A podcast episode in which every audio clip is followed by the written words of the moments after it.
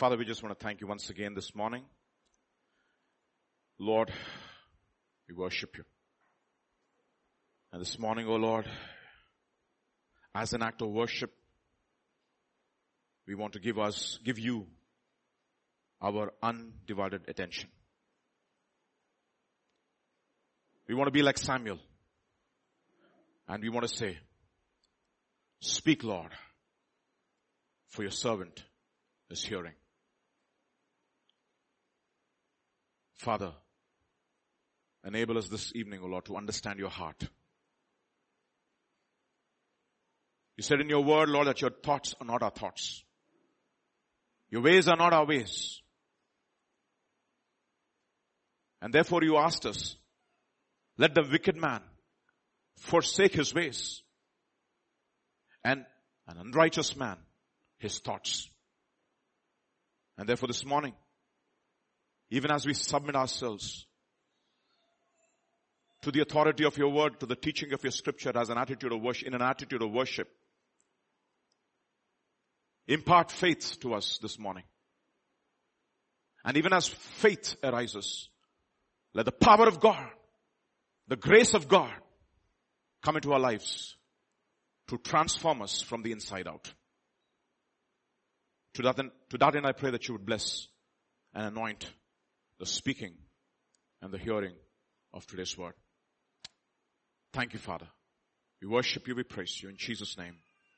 Amen. We've been talking about the will of God. The good, acceptable, and the perfect will of God. And in order to understand the will of God, we need to have a transformed mind. It's impossible to understand the language of the kingdom of God unless until uh, to, to, to understand the ways of the kingdom of God, the, the, the precepts and the, and the ordinances of the kingdom of God unless and until we have the language of the kingdom. It's like if you go to a math class, when I say a plus b whole square, I'm just giving you an idea. Suddenly, I mean, unless and until you have those concepts in your mind, what is square? I mean, first, many of you, if you are from any other background other than math, what is square? You will say. What is cube? You will say. So there is a language. There are certain technical terms for you to have, rather what we call as categories, if you will, that you need to have in your mind in order for you to understand what the teacher is saying. Similarly, the kingdom of God has a language. And in the kingdom of God, we have, we are asked rather to, to submit to the will of God. And in order for us to understand the will of God, we need to have a transformed mind. And in that, we need to have the categories of the kingdom in our mind so that we'll be able to understand the precepts of the kingdom. So that we'll be able to understand the will of God. That we'll be able to understand that will of God is indeed true and it, it is indeed good. It is indeed acceptable and it is indeed perfect. And that is something which we are to constantly submit ourselves to. It's a constant process, consistent process. And this morning, I want to look at one aspect of to, as to how we exercise the will. Um, uh, one particular niche, if you will, the niche uh, aspect of our will, and I'll just tell you what that aspect is. Uh, let's read uh, for from Romans chapter five to get some preliminaries. Romans chapter 5 verse 20 particularly, 20 and 21. 20 is what I want to look at. Moreover, the law entered that the offense might abound. But where sin abounded, grace abounded much more. And if you read through the book of Romans, you know, one of the things that Paul always um, um, anticipates are objections. You know, even as you are listening to the word of God, so many times you have objections. No, no, I, I don't agree. you have your own prejudices, if you will. Okay. And Paul anticipates that. I mean, it's, it's a brilliant guy. I mean, I, I've, I, I think, um, the way he argues his case, no wonder there are so many Jewish lawyers all around the world. I mean, they, they have this argumentative mentality, you know. They pose an argument, they, they, your honor, objection.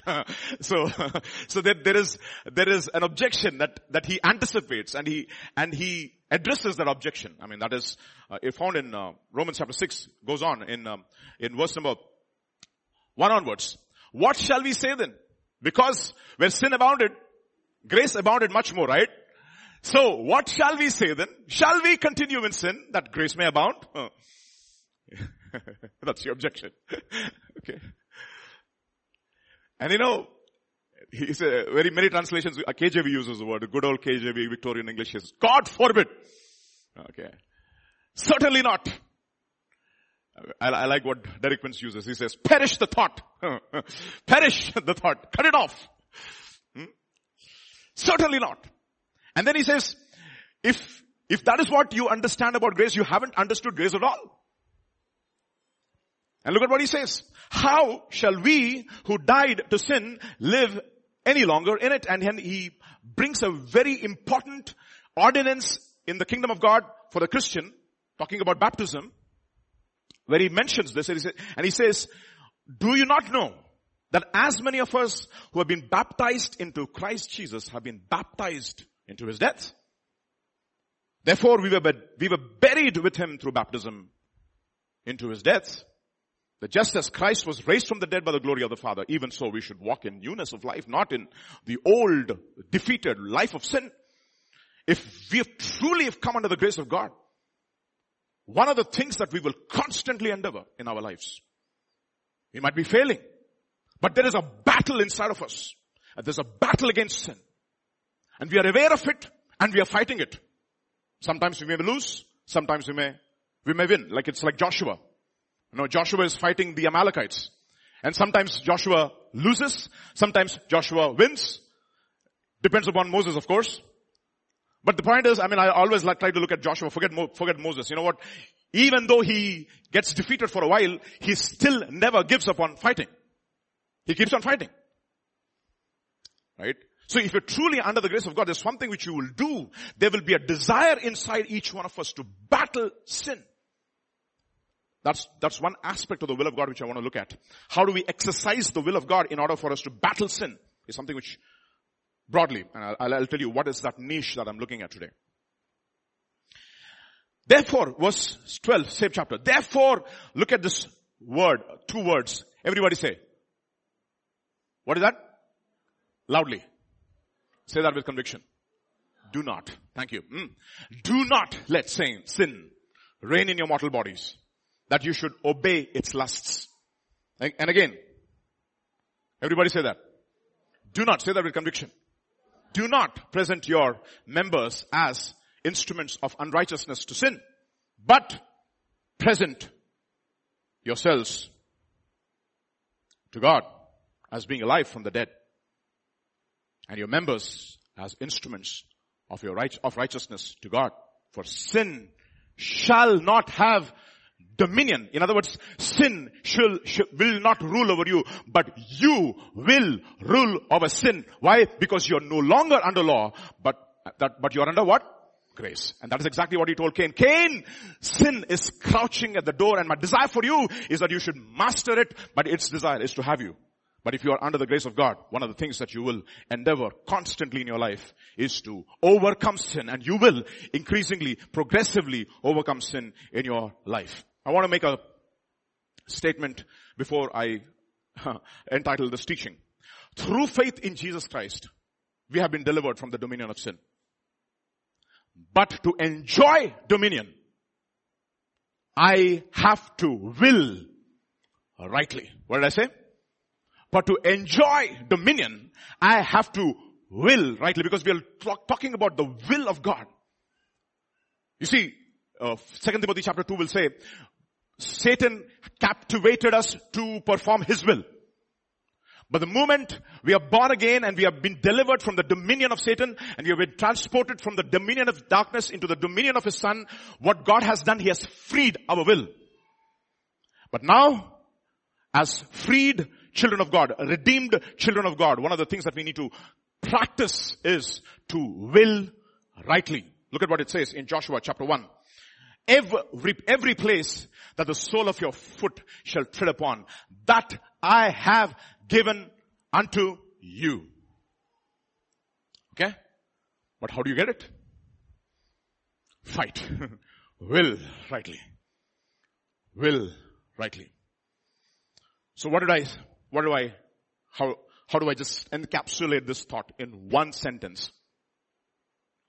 I have to exercise my will to say no. Okay, now let's, let's all say that together, okay? If you, if you believe that, okay? If you believe that, only if you believe, okay? Only if you believe. Because he's the high priest of our conviction, of our confession. If you believe in your heart and confess with your mouth, then that principle stands for all the, because Paul says, I believe and therefore we confess. Therefore, if you believe, if you believe, say that way conviction. Say I, okay? I have to exercise my will to say no. Right. Say that everybody. Once more, once more. I have to exercise my will to say no. Good. So this morning, of course it's not in our own strength because we are not, no longer under law, but under what? Grace. But we have to receive that grace. Okay? How do we receive that grace? The question is, grace to say no this morning, do I have it? Question mark.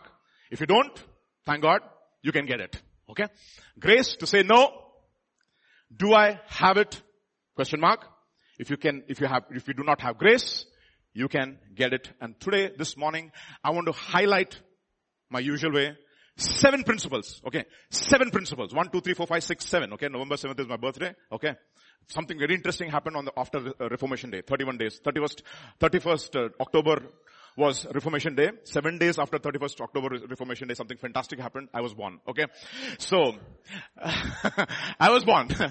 Reformation Day, seven days. So seven is my very interesting. Now I like that. Seven is the number of completion. So always when I go to the class, uh, you know, I want to make my children, I mean, the students who are in my class feel complete, okay, after they finished the class, you know, they, they, they, they've enjoyed a meal and, and, you know, um, you know, in Telugu it says, ardhakali mahapapam, okay, okay, sagam shuddhi veda buddhi, okay, so, half, half uh, hunger is not good, okay, it's good, it's good, okay, in spiritually it is good, but uh, scripturally uh, for for the, in the in the in the in the spiritual realm you know come to him and drink this morning okay? So let us look at the first man.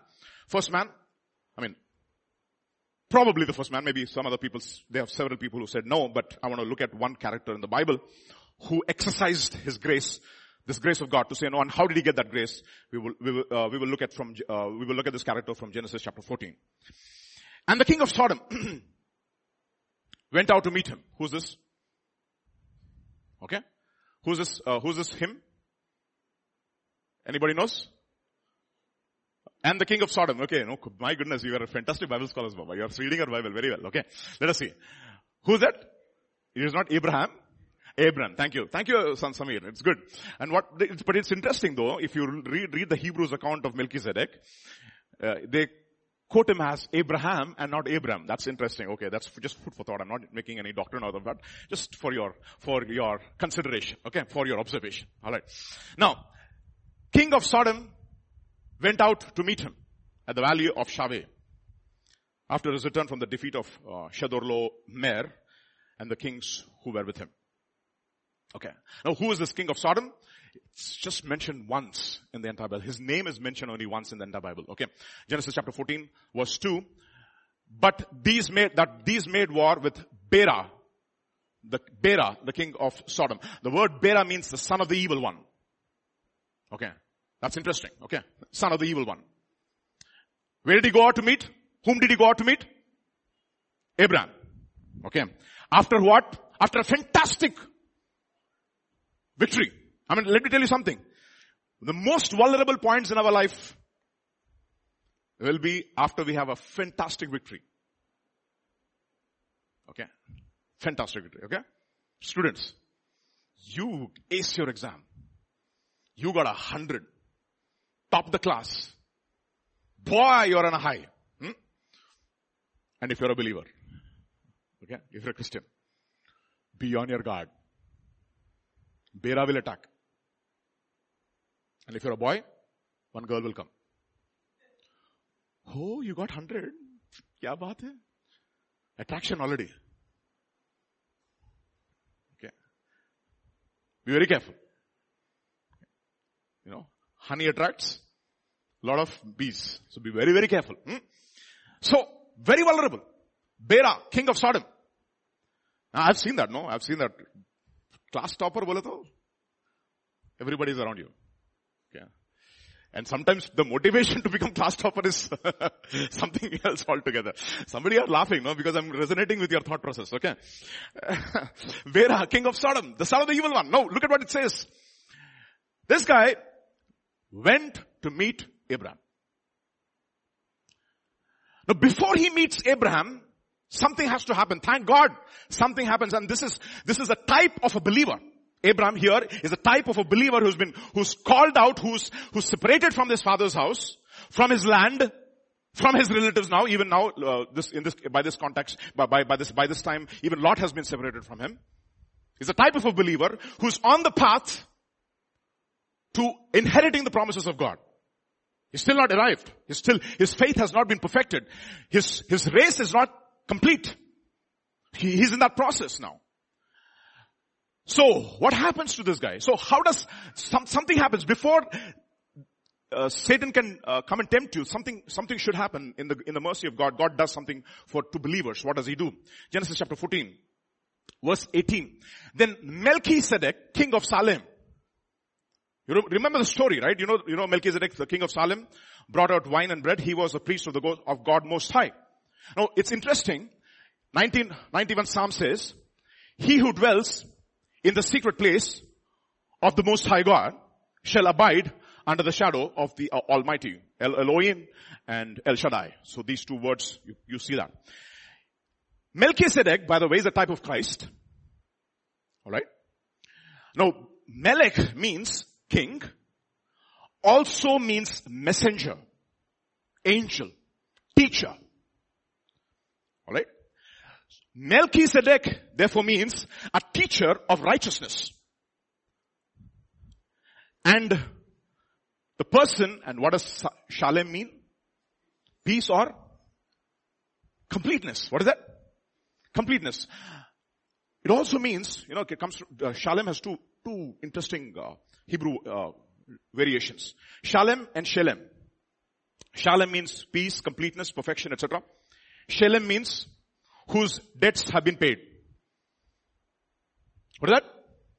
Okay. Debts have been paid. No. Who has peace? Uh, whose debts have been? If you have credit card debt, you know what I'm talking about. Ma, EMI is coming. Just imagine a life where no EMI is to be paid. Your house has been paid, paid for, your credit cards have been paid for, your bills has been paid for, that is Shalem. Okay? Just for you to, to get a, to get a, get a, uh, an understanding.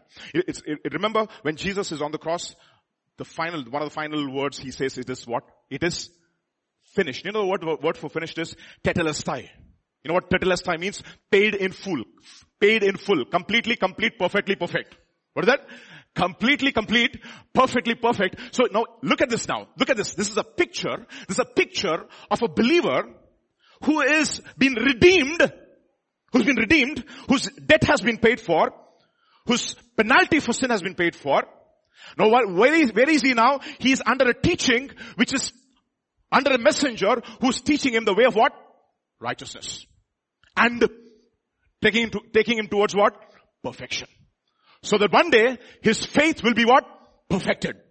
He is the author and the perfecter of our faith. So this is a type of a church.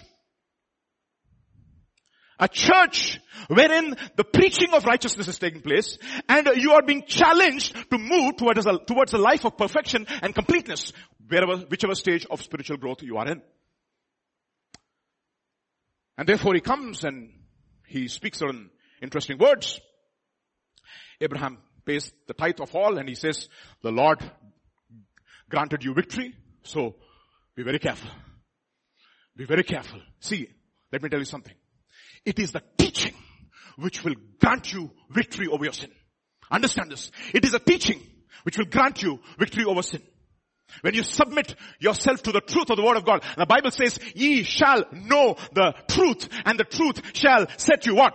Free. Free from what? Sin. And they said, no, no, no. How can you say that we are in bondage? And he says, if you are sinning, you are in bondage to sin. And the whole purpose of teaching is to grant you victory over sin. So stay under teaching. So look, let us, let us, let us, uh, let us see the results of this teaching. The results is important. The results is important. Look at what it says in Genesis chapter 14. Now the king of Sodom said to Abraham, so the, the son of the evil one, that is Bera, comes to Abraham, give me the persons, take the goods. The persons are the translations, give me the souls, take the goods for yourself. Look at what he says. But Abraham said to king of Sodom, I have raised my hand to the Lord God most high, the possessor of heaven and earth. And by the way, he possesses me also. I, I don't belong to myself. He owns me. Look at something powerful, the way he frames his statements. This is the result of teaching, my dear brothers. This is a, this is teaching in action. This is teaching in action. Look at what, it's what he says. The next, next verse. Next part of the verse. I will take what? What is he saying? What is he saying? No. Thank you. He's saying he's exercising his, his will to say what? No. Look at the word. I will take nothing from a thread to a sandal strap that I will, again, I will not take anything that is yours, devil, lest you should say, huh, what? I have made Abraham rich. In other words, I do not ever want to give, eh, want to give you any legal space in my heart. No legal space in my heart. No legal right in my heart. I belong to God and God alone. I will not touch it. How is he exercising this will? Because he submitted himself to what? Teaching. Did you understand that? What is Jerusalem therefore? It's a place of teaching. Jerusalem stands for, comes from two words. Yara means teaching. Shalem means peace or completion or perfectness. What is Jerusalem therefore? The teaching which will make you what? Perfect, complete. That is the reason why the Bible says all scripture is given by the inspiration of God and is profitable for doctrine, for instruction and for reproof, for instruct, for correction, for instruction in righteousness. So the man of God may be thoroughly equipped and complete. Yes? Complete in every aspect for every good work. And if you leave the place of teaching, you do so at your own peril. Look at one, look at a man who did that. Then Jesus answered and said, a certain, by the way, man is implied, okay, because it's in italics, okay, certain boy, girl, man, woman, okay, you can place anybody there. Went high, no, down from where? From Jerusalem. What does Jerusalem mean? The place of teaching teaching which will challenge you to move towards a place of perfection. Let me tell you something. If you are not challenged, you will not exercise your faith. Understand that. God is always challenging us to come into the realm wherein we are forced in a, in a way to exercise our faith so that we may grow in salvation. And wherever challenge stops, growth stops. Understand that. And the way away from Jerusalem is always what? Down. Okay? So, a certain man went down, you know, the old Telugu teachers who used to teach English. Their pronunciation is fantastic. A certain man went down from Jerusalem to Jericho, they will say. That is how they used to sing out their, their, their, their, their, uh, teaching. A certain man went down from Jerusalem. What is Jerusalem? A place of teaching. A place where you are asked to walk in the light. Why? Because you are all sons of light. What rules the day? Sun. What rules the night? The moon. And what is Jericho? A place which is ruled by the. Which is under the what? The dominion of darkness. And you leave Jerusalem. There is only it's always black and white. The moment you're out of Jerusalem, where are you? Out of, out of protection. And look at the statements that Jesus, Jesus uses. He says, he went down from Jerusalem to Jericho and he still hasn't reached Jericho. What has happened? He, what? He doesn't say thieves fell on him. This is Jerusalem. That is Jericho. Okay, just imagine. You fall down among thieves by your own will. It's not like you're watch, you're walking down Jerusalem to Jericho and without your knowledge, people have just come. No, no, no, no, no, no. Knowingly what you have done, you've fallen among thieves. And what are the first thing they do?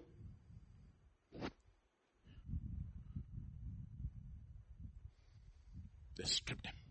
What is, what is it? Strips you of your robe of what? Righteousness is gone. You're naked in the spiritual realm. That's exactly what, what Aaron did. You know what Aaron did? He sacrificed, he made a golden calf. And you know what the Bible says? Moses came down and he saw that Aaron made the children of Israel naked before his enemies.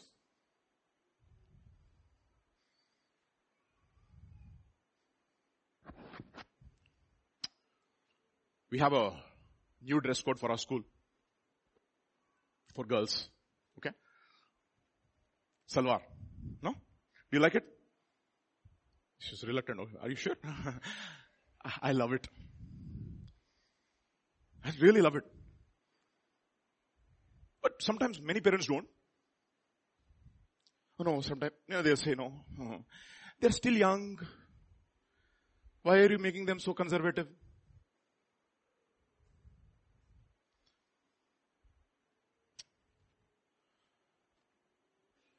So Baptist preacher heard some time back. Was a young man. There was a teen camp that happened in his church. A lot of teenagers were in that teen camp. The preacher was preaching fire and brimstone. The fire of God came. And there was one girl who was radically touched by God in that teen camp. She was weeping and wailing and crying and, and after the conference was, I mean, after the meeting was over, she came to the altar, confessed her sins, and she went to one of her mentors. She wanted the person to become her mentor. And she said, you know what? One of the things I want to do after I go back home is to throw all the clothes in my wardrobe. I'm going to change my wardrobe completely. So everybody, well, no, this is nothing. I mean, don't, I'm, I'm not just not picking on girls, okay? Boys also. Boys also, nowadays, I don't know what clothing that is. It's, it's very, very, uh, you can't define it. It's, it's, I don't know. It's weird clothing. Hmm? So, so, I'm not speaking on that. And so he, she, she made this resolution. I'm going to go back home, change my wardrobe. So she, they, they were in a church bus. They were coming back to church. Singing songs now, you know, after you're touched by God, no children, like you're, you're real on fire now touched by God. They were singing and shouting and screaming and, the, and they were happy and joyful because God met them. God gave them new births, everything, you know. This girl comes back to, to the church. Parents are waiting. And to pick up the children from church. This girl, she gets off her church. Mom is waiting by the car. Mom is not waiting by the car. She's just, she comes near the, near the bus to say hi. She comes and goes and hugs her mom and she says, Mommy, Jesus touched me, mom. Jesus touched me. And the one thing that now I'm gonna do, I'm gonna change my wardrobe, mommy. Mommy became furious. She looked at the youth pastor. She looked at the elders who were, who accompanied the youth for the youth camp. She said, I am never going to send my child to this church anymore. You are legalistic. And she yanked the child out of the, of, of out of the, out of the school, I mean, the, the church bus. Dragged her to the car. They never came back to church, church anymore. And afterwards, you know what happened to that girl?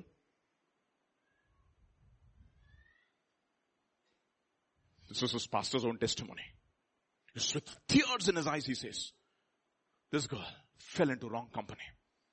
Got married, divorced, messed up her life.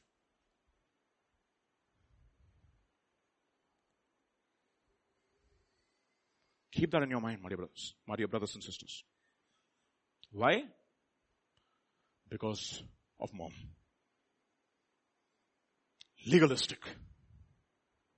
By the way, nothing is forced in this church. We preach with conviction. That is not force. If you are convicted, you have to make a choice. That is the reason why we, do you have the grace to say no?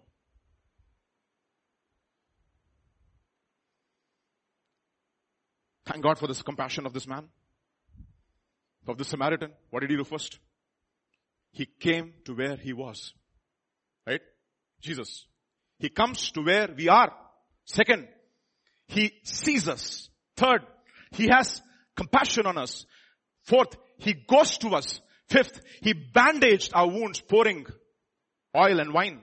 Sixth, sets us on his own donkey. Seventh, brings us to the local church. What is this? Complete salvation. How many steps? You see the number seven all over? And what does he tell the innkeeper? You know what he says? To all pastors.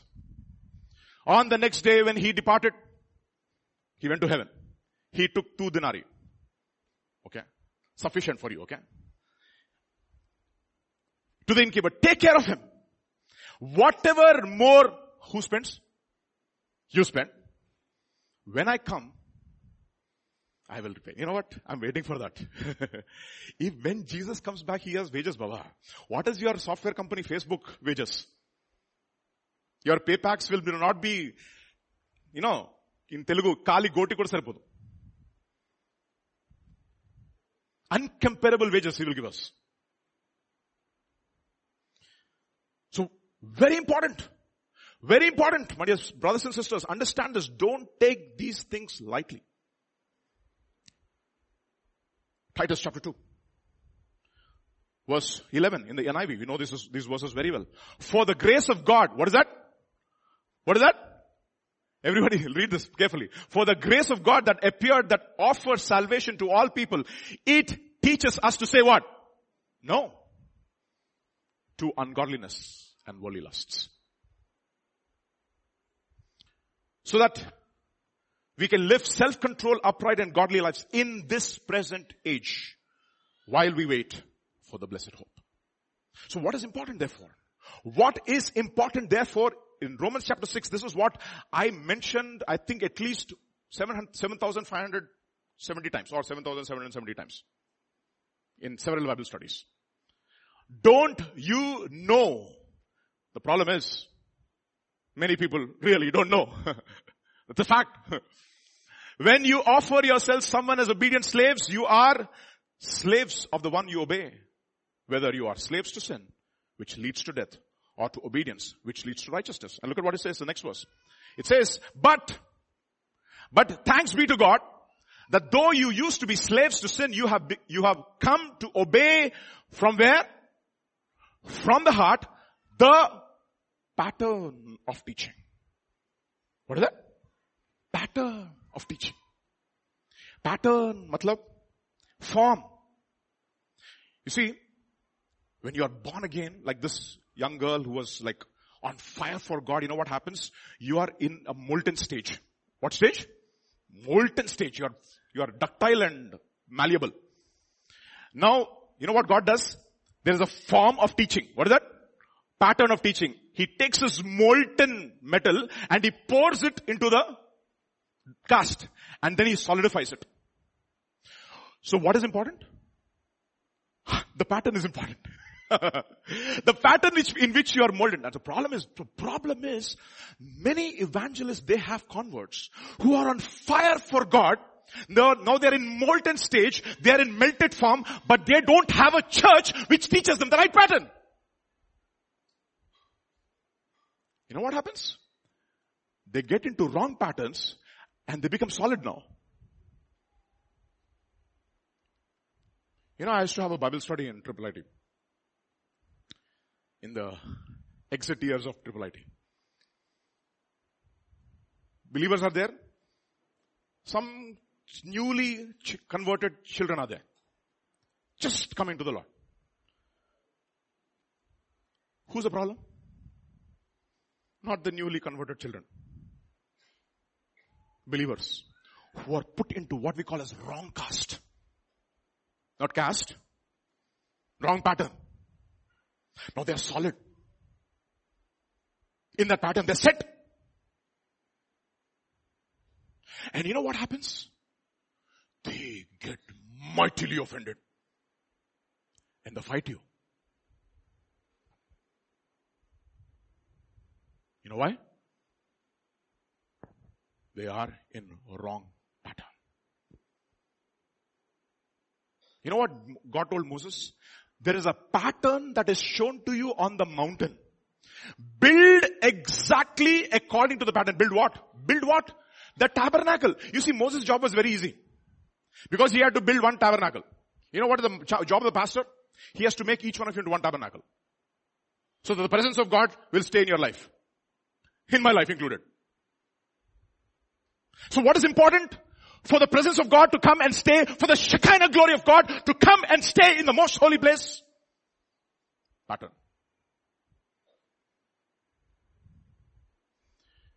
And you know who fights pattern? Hmm. We fight pattern. Because we have been cast into wrong patterns, my dear brothers. Patterns of thinking. That is the reason why it says, do not be conformed to the what? To the patterns of this world. One of the hardest people to actually minister to sometimes are believers who have been given wrong teaching. Unbelievably tough.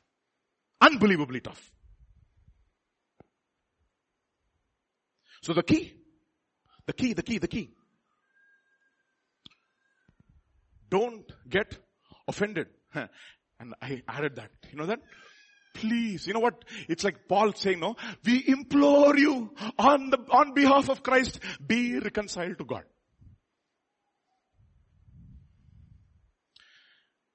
The teaching seems harsh. The teaching seems tough. The teaching seems to probe you. Derek Prince made a fantastic statement, you know, this is, I, have to owe this to him. Look at what he says. You know, you shall know the truth and the truth shall set you free. Look at what he says. When God seems to be harsh, it is when he is most Wow! I love that. when God seems to be harsh, it is when he is most merciful. Example, no? Abigail is going into the road. What do I do first? Drag her. Raise my hand. I just dragged her and you're raising. What is the, what is the point? I seem to be harsh. Why? Because she's my daughter. When God seems to be harsh, it is when He is the most merciful, most merciful. And I was asking God, God, God, God, please show me scripture so that I can truly indeed take this as your teaching. Therefore, er, I, I, I enumerate principle number one. Abide under teaching without offense. Principle number one. What is that? Abide under teaching without offense so that you have the grace to say what? No. Okay. Abide. Look at this. This is the Canaanite woman, Matthew chapter 15. Okay? What does he say? But she came to him, began to bow down before him saying, Lord help me. Yet he answered and said, it is not to, good to take the children's bread and throw it to the, why? Because outside are what? According to, ah, outside. Harry, you are outside. You're a dog. Can you imagine? Kukka. I mean, kukka, array, kukka. In, in Telugu, kukka is a, okay, I don't know how it is in other places in India, but kukka in Telugu, kutte is also very, in, in, in Hindi, very, very, very, very, very demeaning word. What is it? Jesus, how can you say Lord? Merciful Savior. But you know what the principle is? When God seems to be harsh, it is when He is the most merciful. And He is the most merciful. And you know what she says? Look at this lady's faith. You know, she knows this Lord is merciful. I, I remember, no? Jonas, what is Jonas teaching? What is? 40 days, Nineveh, అయిపోయారా మీరు Finished, gone. What is that? Harsh. Harsh. And what does Nineveh, what do, what do Ninevites do? They repent and what does Jonas cry? Lord, I knew you are merciful.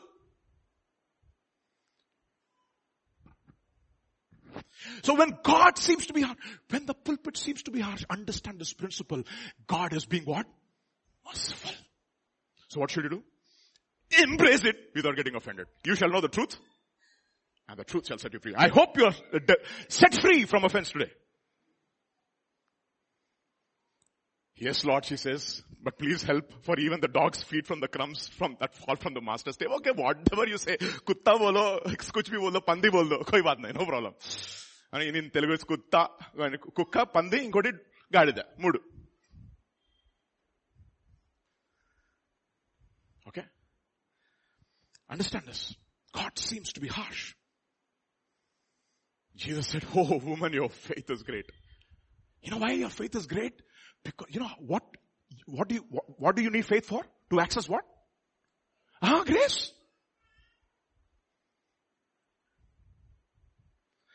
Did God seem to be harsh towards you? Did, did his words sound harsh sometimes? You know what his whole purpose is? So that you'll be brought to what? Repentance. So that he can be kind and merciful to you. That's the reason why it says, he who hides his sin will not prosper, but he who confesses and forsakes his sin will obtain what? Mercy. Mercy. Genesis 42, another example.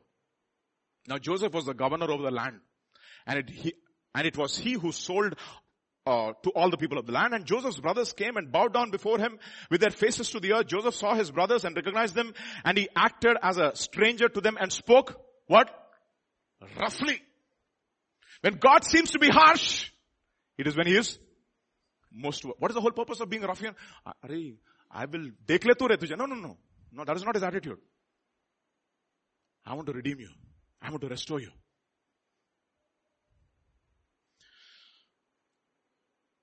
So, listen to the words of teachers. Okay. There's a principle in Ecclesiastes chapter 12, verse 9 onwards. Moreover, because the preacher was wise, I hope huh, the preachers here are wise, he still taught the people. He still taught the people. Doesn't matter what they how they responded. His purpose is to teach. okay. He still taught the people. What did he teach? Knowledge. Yes, he pondered and sought out and set in order many proverbs. The preacher sought to find acceptable words. And what was written of, and what was written was upright. What were they? Words of truth because you know, you shall know the truth and the truth shall set you free, right? And the words of the wise are like what? Are like goads. You know what goads are? To probe you. Goads are used for what? Oxen. You know why? When the oxen go hither and thither, what do the goads do? Make you walk straight. But if you're a donkey, so what are you? Decide today, ox or a donkey? Ishmael or Isaac? What is Ishmael? Wild donkey of a guy. Kanchara gadida in Telugu. It's very interesting in Telugu, man. Those words are powerful. Jeremiah uses the word, a, a wild donkey accustomed. The word is disciplined to the wind. He's disciplined to do wrong. And therefore, you know what God tells one of the oxes in the Bible? I, I believe the biggest ox, one of the biggest, strongest ox after Jesus, I believe is Apostle Paul. You know what he tells Apostle Paul? It is hard for you to what? Kick against the what? goads. Don't kick. You know what? Many of you are kicking against the goads, my dear brothers and sisters. When the very goads are the, are the mercies of God to make you walk in the straight and narrow path so that He can give you the blessing of God, so that He can pour out His mercy upon you. Because a righteous God will not bless unrighteous people. It is impossible.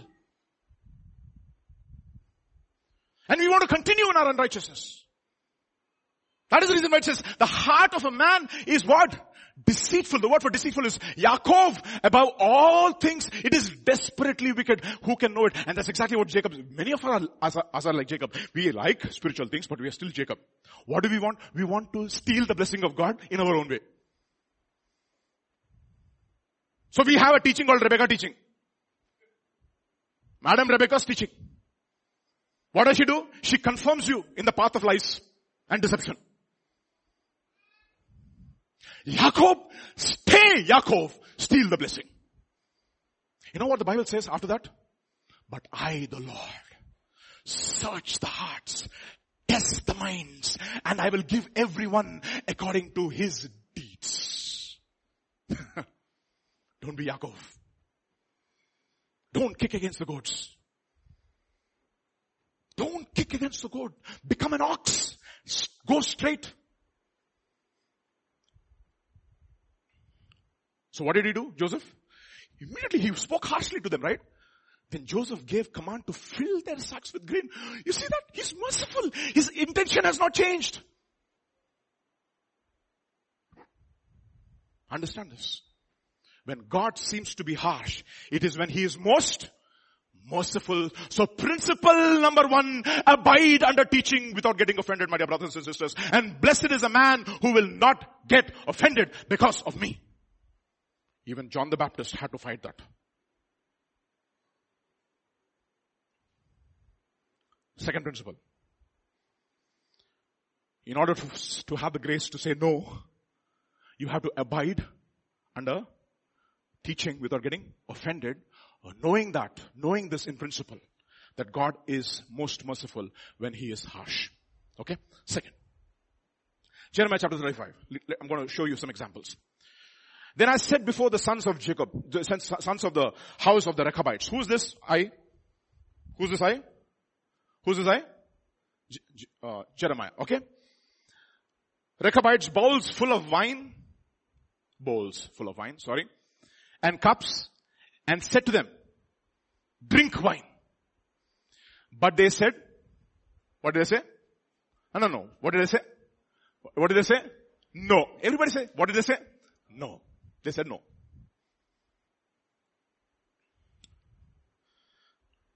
Why? Because they said no to teaching which was wrong. Principle number two. Galatians chapter 1 verse 8. But even if we or an angel from heaven preach any other gospel to you than we have preached, let him be accursed. What is that? Second principle. Stop listening to unauthorized voices. I have to reiterate this principle over and over and over again. Because I'm, I'm telling you, honestly, I've seen people right in front of my eyes who messed up their spiritual lives. Because they listen to voices which are unauthorized. Look at the principle in Deuteronomy chapter 13. If there arises among you a prophet or a dreamer of dreams and he gives you a sign or a wonder. Huh? Here in this case Jeremiah, right? And the sign or the wonder comes to pass. What, what, what happens to him? The sign or the wonder comes to pass of which I, he spoke to you saying, let us go after other gods which you have not known. Let us serve them heart and soul with, with all your heart. You shall not listen to the words of the prophet or the dreamer of dreams. For the Lord, your God, is what? Testing you. This is what I learned. This is what he's still saying. You should say, no. What should you say? No. You shall love, whether you love the Lord your God with all your heart, etc. You shall walk after the Lord your God and fear him and keep his commands. Obey his voice. You shall serve him. You shall hold fast to him. Look at how many exercise, the verbs that are being used to exercise your will. Look at it, it says, but that prophet and the dreamer of dreams, what should you do? You should put him to death. In other words, stop, cut off the influence of, the, of that voice from your life. Now we don't go and kill people. What do we do? We cut off those voices from our life. I learned a scary, scary truth this week, even as I'm studying. You know, it says in Matthew chapter 18, if you have an issue with your brother, what should you do? Go to him privately. First principle, what should you do? Go to him privately.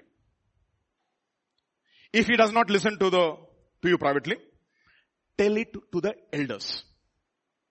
If he does not listen to the elders, tell it to the church. And if he does not listen to the church, let him be to you as a publican or an unbeliever. That's the process. What is the process? What is the protocol? First, talk to him privately. If he does not listen to the, the problem is people never talk privately. First of all, private is not even there. What will they do?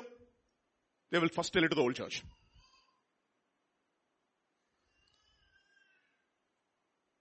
Okay, forget this. Now look at this, what he says. If you have an issue, tell it to the, tell it to, that person privately. Then, if he doesn't listen, tell it to the elders. Then, if he doesn't listen, tell it to the church. And if he then he doesn't listen, what should you do? Treat him as an unbeliever. In other words, if that person does not come under authority, ultimately what has he become? What has he become? What has he become? Unbeliever. Do you know that? Now, now for that person, now the whole process of born again has to happen again. And you know what the Bible says? For a person like that who has fallen away, it is what? Impossible to be brought back to repentance. I mean, that is scary. You should have a healthy dose of the fear of God.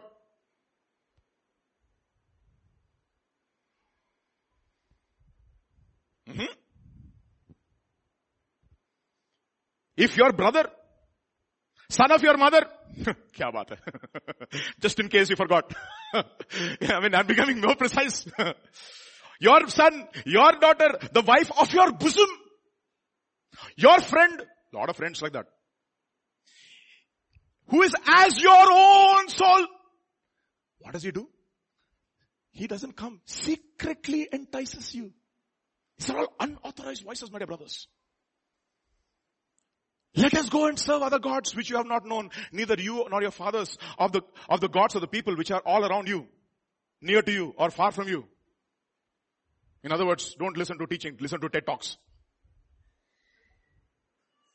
Hey, you're talking to me about TED Talks. TED Talks.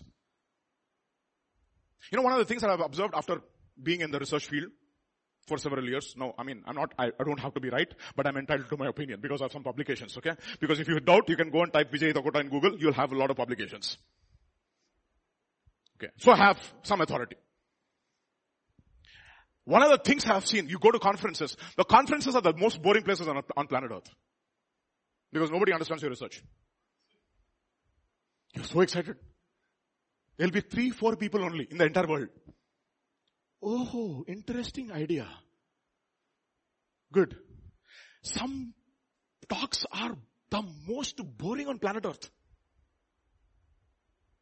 Not very interesting. You're talking to me about TED Talks.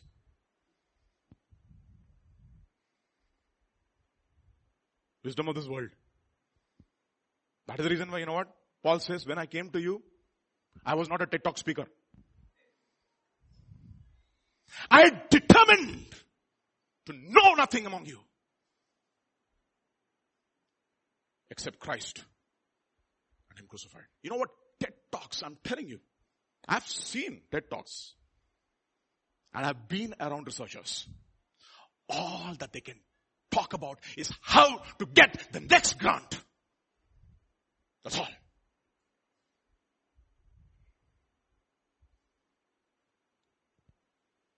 I've been in the research field. I know what happens between professors and associate professors and assistant professors. If you're an assistant professor in US, you're like a dog. You're outside, outside are dogs.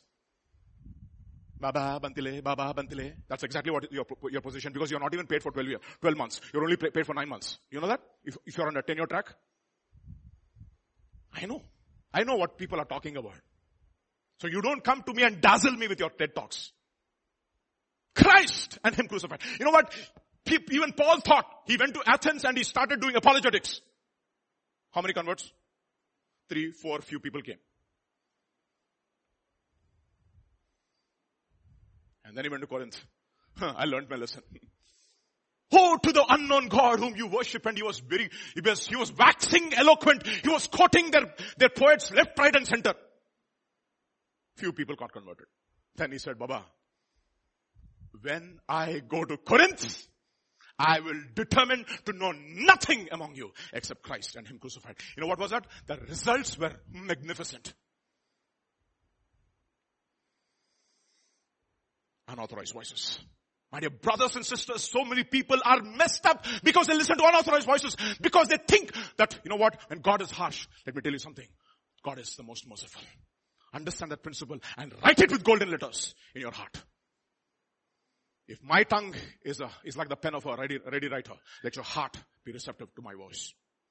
Because we are servants of the new covenant, not of the old. The letter kills, spirit brings life. Do not consent to him, nor listen to him.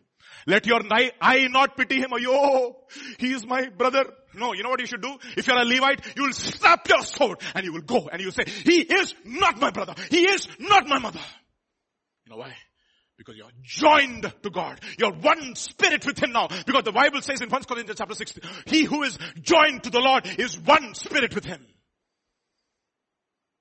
And that is the reason why worship is the most important part in a Christian's life. You know why? You consummate your relationship with God in worship. Consummate. Understand this principle. Principle two, therefore. Stop listening to voices that make you compromise. So principle number one, come at a teaching which teaches you to say no without getting offended. Second, stop listening to voices which cause you to compromise. You know, that's the reason why the Bible says they crept in unawares, secretly turning the grace of God into a license for immorality. Stop listening to voices that make you compromise. I'm not saying that you should not listen to TED Talks. You can keep TED Talks and your office together. Not the church. Okay? Understand that. There's a place for TED Talks. That is in your office. Hmm? Not here. Not in the church. Numbers chapter 22. Next principle. I like this. What do you want? We have to have the grace to say no. Balak. You know what the word Balak means? What does Balak mean? Destroyer. Okay? Destroyer. The son of Zippor was the king of the Moabites at that time. Then he sent messengers to Balaam. Okay? Messengers means angels. The son of Beor at Pethor, which is near the river in the land of the sons of, of his people, to call him saying, Look, a people has come from Egypt. See, they cover the face of the earth and are sitting next to me, settling next to me. Therefore, please come at once. Curse this people for me, for they are too mighty for me. Perhaps I shall not be, I shall be able to defeat them and drive them out from the land. For I know that whom you bless is blessed, and to whom, and he whom, whom you curse is cursed. So the elders of Moab and the elders of Midian departed with the diviner's fee. Kya baat hai? What is it? What fee? They have diviner's fee also. Okay? It's called Sambhavana in Telugu. Huh? Sambhavana. Hmm? In their hand. And they came to Balaam and spoke to him the words of Balak. And he said to him, Lodge here tonight and I will bring back word to you as the Lord speaks to me. So the princes of Moab stayed with Balaam. First question. Then God came to Balaam and said, who are these men with you? Okay. Lot of people, lot of times, God will ask you those questions also. In your college, suddenly will appear. I don't know as another believer. Believer కదా ఏం చేస్తున్నావు ఇక్కడ What are you doing here? What are you doing? No, we were having a discussion. No, no, no. I know what you're doing. This is not discussion table. Something else. Balak, so Balaam said to God, Balak, the son of Zippor, king of Moab, has sent to me saying, look, a people has come out of, out of Egypt and they covered the face of the earth. Come now, curse them for me. Perhaps I shall be able to overpower them and drive them out. Now there are so many things over here. You need to understand there's a battle in the spiritual realm, okay? Then one of the things you need to understand, once you are saved, the devil doesn't like you. There's a battle that is going on in the spiritual realm. And one of the things that you constantly need is to stay under covering. for yourself. Okay, let's go on. Now God said to Balaam, you shall what? What is that? In other words, you should say no. What should you do? You should say no. For they are blessed. So Balaam rose in the morning and said to the princes of Balak, go back to your land for the Lord has refused. Therefore, I also, you know, the problem is he still hasn't refused. God has refused, but the diviner's fee is interesting. What is interesting? The diviner's fee is very, very interesting. The proposal is interesting.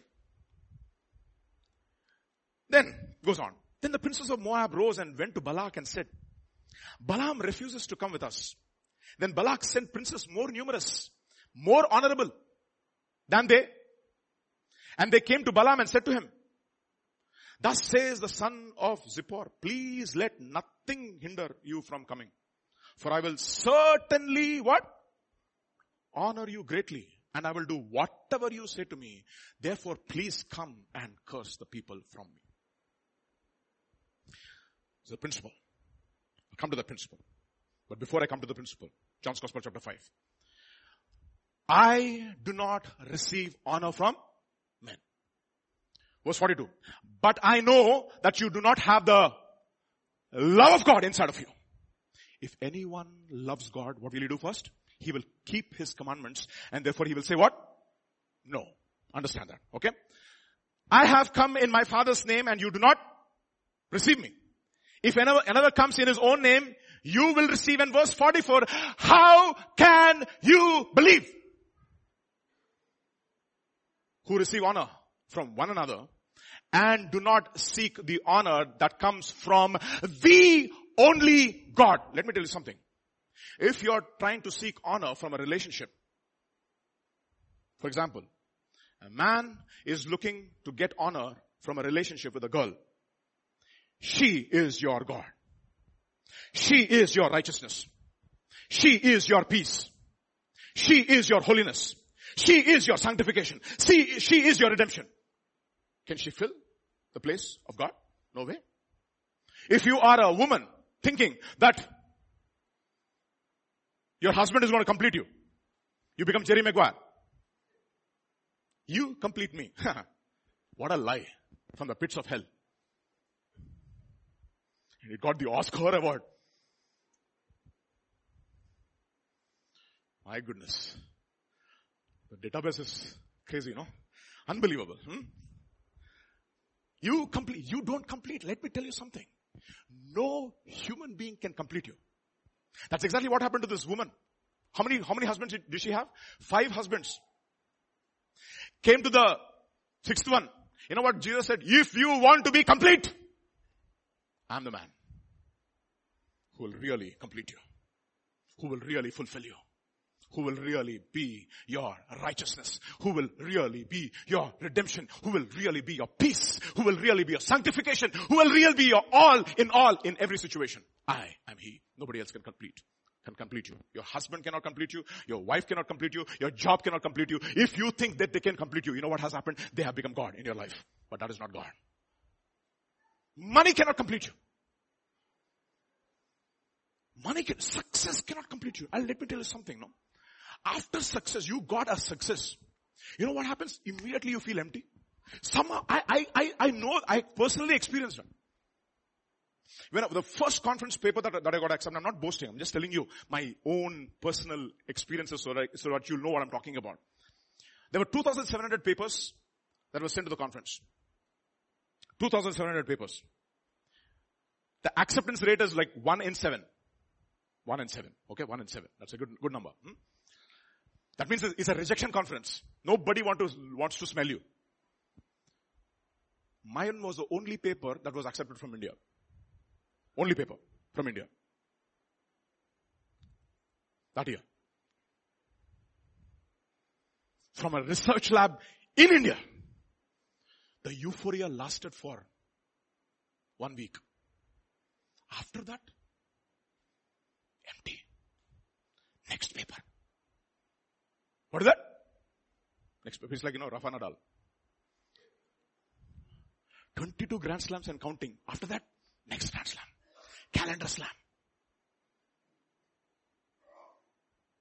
Double Grand Slam. You know what? 20 Grand Slams. Roger Federer is 41 years. Arey Baba, your back is hurting. Go and retire. retire. No, he wants to come back again. Let me tell you something. Nothing can satisfy you. You know what? The most decorated Olympian in this entire world, Michael Phelps. The number of gold medals he got, the number of, not all medals, the number of gold medals he got, India with 1.3 billion people have not got in their all history in all medals. You know what? His battle was with depression. You know Boris Becker? Depressed soul. The youngest Grand Slam champion, who, the youngest man to ever have won Wimbledon. You know Naomi Osaka? Naomi Osaka, one of the youngest Grand Slam champions in the, in the, in the, in the, in the ATP, uh, WTA tour. She's from Japan, half Japanese, half, half American. Fights depression. Solomon with all his wisdom. Wine, women, projects, sex, books, wisdom, PhD, H2SO4, everything.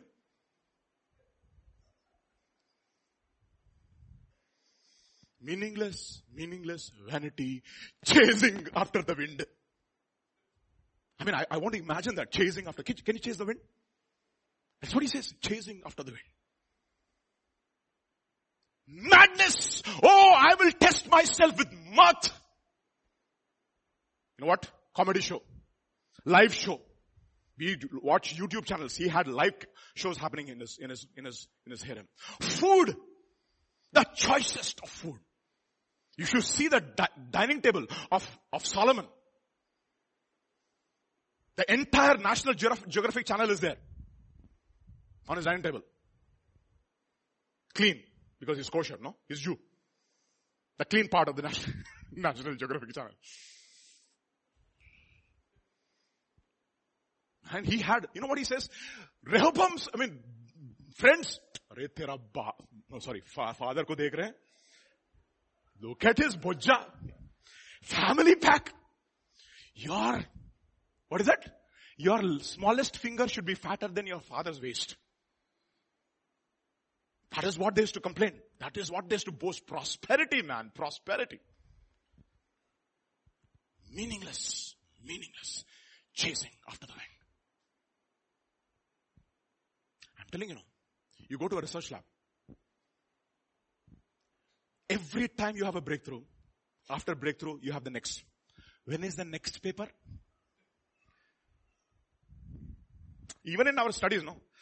Let's say you got state first. What are you going to do? Next. Let's say you got uh, JEE first. What are you going to do next? Let's say you got President's Gold Medal. What are you going to do next? Let us, let us say you got MIT offer with full, full Fulbright scholarship. What are you going to do next after MIT? What are you going, this is never going to end.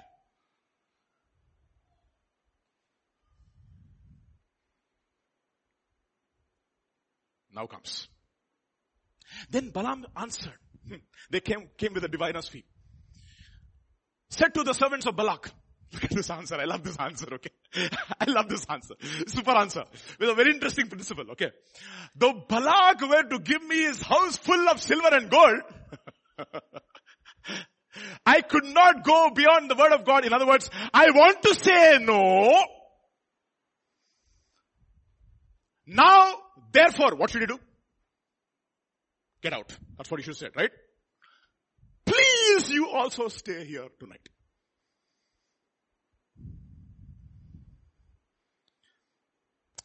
Again, quotation from Interestingly, it's, called, it's an acquired taste. Derek Prince is an acquired taste. After you start acquiring the taste, you can't stop. Look at his fired up statement. Okay. This is a million dollar statement. okay. Kotrupal statement. Okay. In Telugu. Hmm? Sin and Satan are alike. like that. Sin and Satan are alike. They only listen when you truly mean it. I love that. Sin and Satan are alike. In other words, uh, this fellow is saying no, but I know his heart.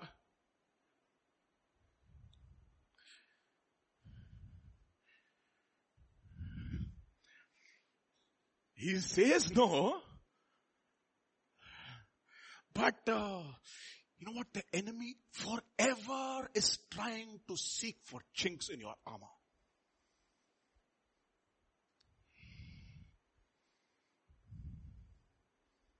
Understand this? Matthew chapter 6 verse 24. No one can serve two masters. What is that? What is that? What is that? I mean, look at this. Look at the, look at the relationship. For either he will hate the one, love the other. It's a love hate relationship. If you serve one master, you, you serve him because you absolutely love him and you absolutely hate the other person. That is the reason why it says, you anointed him with the oil of gladness. Why? Because he loved righteousness and he hated. And you know what David says? Don't I hate them that hate you, God. You see, there is no middle ground in Christianity. And you know what? One of the things that I'm striving for now, Lord, make me that guy, that fire inside of me. That I absolutely love you. No place for compromise. By your grace. Again, my own university setup. You know when you are a lecturer paid by the university, and if it's in a PPP model, public private partnership, okay, PPP, hmm? they want you to teach. They want you to teach. And they also want you to do research. Okay.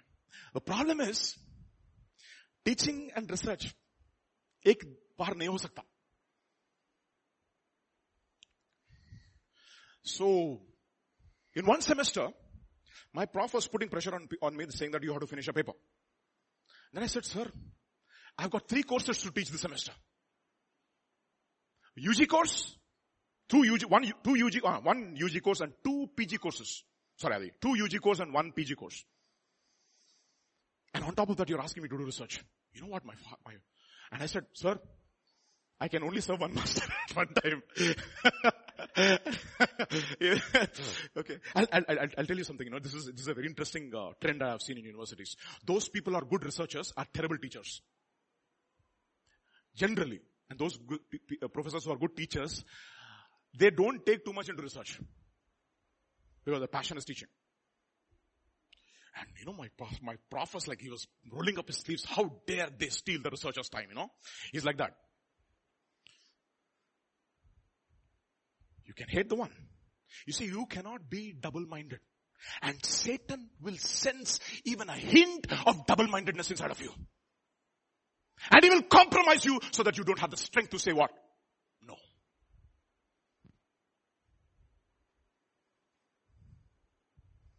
Mm-hmm. Serious. Adulteress and adulteresses, don't you know that friendship with the world is what? That is the reason why, you know what Jesus says? The world is not hating you. That means what? You are of the world. If you are not of the world, the world will hate you. If the world loves you, you are, you are, you are, I mean, you actually are very much like them. Whoever therefore wants to be a friend of the world makes himself an enemy of God. Do you want to become, make God your enemy? My goodness, I don't ever want to be in that position. Look at what he says, the next verse.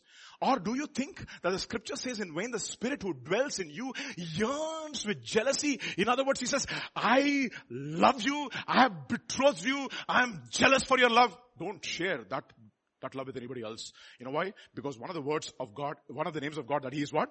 He is jealous. Yahweh Kana means what? He's a jealous God.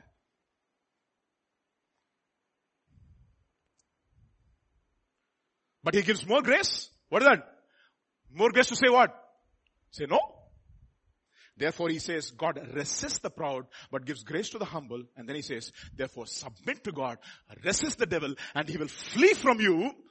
Draw near to God, and he will draw near to you. Cleanse your hands, you sinners. Purify your hearts, you double-minded. So any hint of double-mindedness, you cannot say no. Sin and Satan are alike. They know when you truly mean a statement. they know it.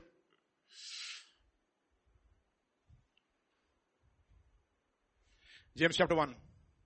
If anyone lacks wisdom, let him ask of God, who will give to all liberally, verse 5, without reproach, and it will be given to him. But let him ask in faith without doubting. For he who doubts is like a wave of the sea, driven and tossed by the wind. Let that man suppose that he will receive anything from the Lord. He is double-minded and he is unstable in all his ways. And what is the purpose therefore of teaching? To make you what? Single-minded. Look at what it says in Ephesians. For he himself gave some to be apostles, some prophets, some evangelists, some pastors, some teachers for the equipping of the saints for the work of the ministry.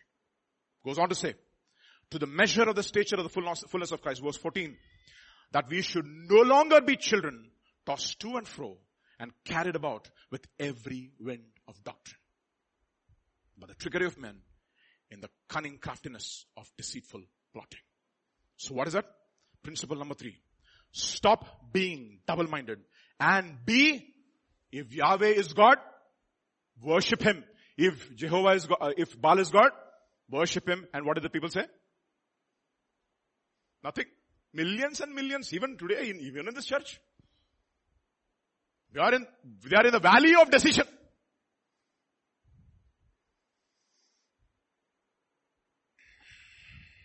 It's principle number three. Stop being double-minded. Be decisive. Let's go to the next principle. How many principles did I say we'll have? Seven. Okay. There's only, not even halfway. Okay. Fourth is the halfway. And it came to pass after these things that the master's wife cast longing eyes on Joseph. And she said, lie with me. But, what did he do? He said, no. Thank you. He said no. Look what he says. Look, my master does not know what is with me in the house. And he has committed all that he has to my hand. There is no one greater in his house than I. Nor has he kept back anything from me but you, because you are his wife. How then can I do this great wickedness against my master? No. Against God.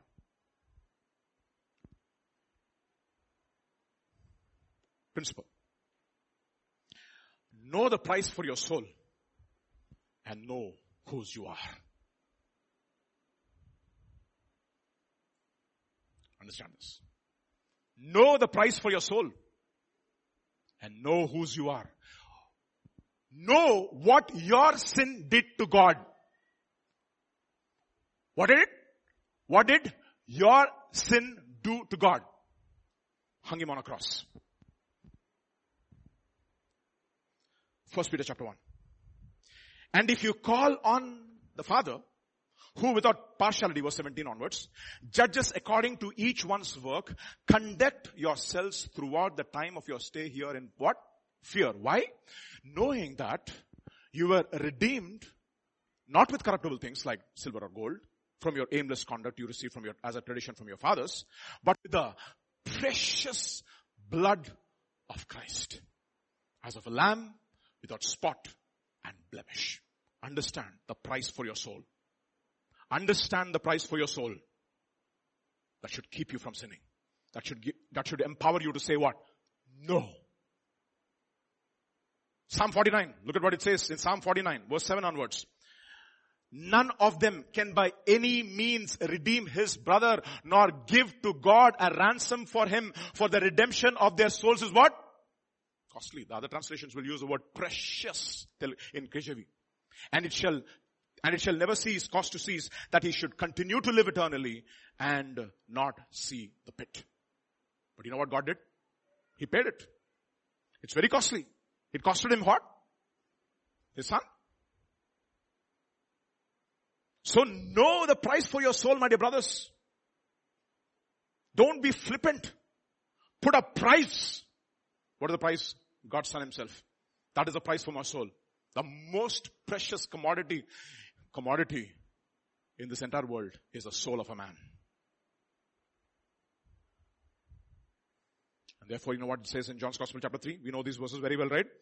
And as Moses lifted up the serpent in the wilderness, even so the son of man be lifted up, that whoever believes in him should not perish, but have eternal life. For God so loved the world, so that what? He gave his own son.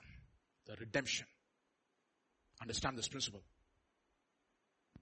He costed his own son and say, Lord, always grant me a vision as to what my sin did to you. That is true repentance. Otherwise you'll take, you'll become very casual. The price for your souls. That is the reason why you know what Paul says. I preach you the whole gospel and none of your blood is on my hands. I'm guilty. I'm not guilty of any man's soul because I've been a watchman. I have warned you. Because you know why? If the watchman sees the evil and he doesn't warn and their souls perish, you know what the Bible says? I will require their soul at your hand.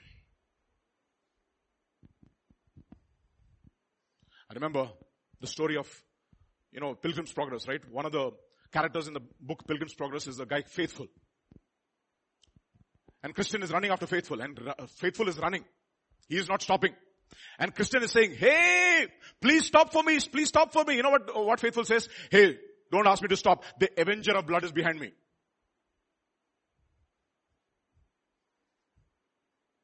That's what Paul is saying. You know what? If I don't preach the gospel, the complete gospel, who's behind me? The avenger of blood. You know why? The life of the soul is where? Is in the blood.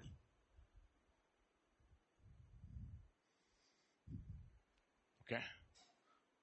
Where, you know, you need to understand, you know, spirit, it's the position of your spirit somewhere inside. You know, where is the soul? It's in your blood. That is the reason why it says, I have given you blood for atonement. And he poured out his soul as an offering for sin.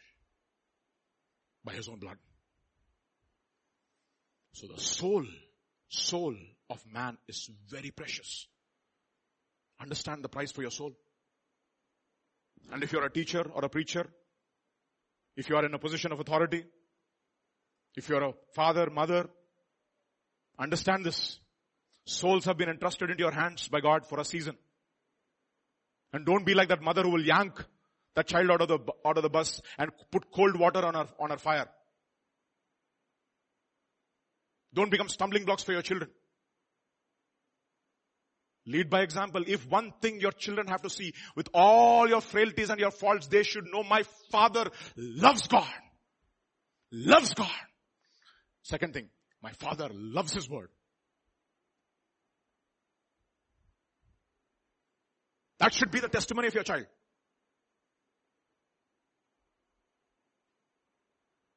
Not only pastor asks me for the concordance, my, even my daughter comes to me, Daddy, where is this verse?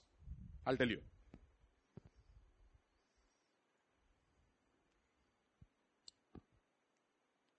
We had a new parent who came to the, came to the school. One of the children, we were, we were having the book of Colossians this year as memories. You have to teach by memory, right? So they're memorizing chapters. I mean, I just, this is just a principle, okay? I'm not putting any, that you should not, you should do the same thing. No. It's just a principle. Just, I'm doing it, you know, so that they get used to it. Retaining, concentration, because memorization requires concentration, it requires technique, it requires you have to understand, you have to understand, you have to memorize and understand, understand, so that if you want to remember certain things, first of all, you have to understand it. And then you can memorize, and then it will stay. So one of the new teachers who came, she was asking one of the teach, one of the students to recite Colossians and she was thinking, you know, she was a new teacher, right? Maybe they will stutter and stammer and do all kinds of stuff. This, this student flawlessly just repeated the entire chapter. She was shocked. She said, what is this? I've never seen anything like this. Don't underestimate your children. You teach them right, they will grow right. They will will right, like Daniel. But you don't become stumbling blocks.